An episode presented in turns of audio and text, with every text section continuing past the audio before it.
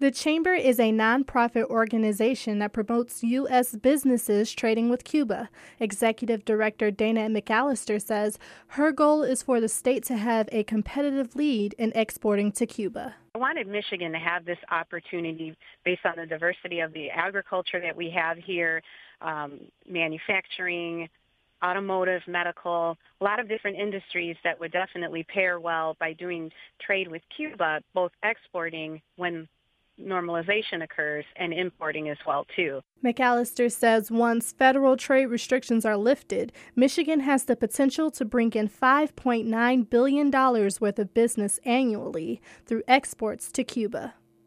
I'm Brianna Tinsley, WDET News.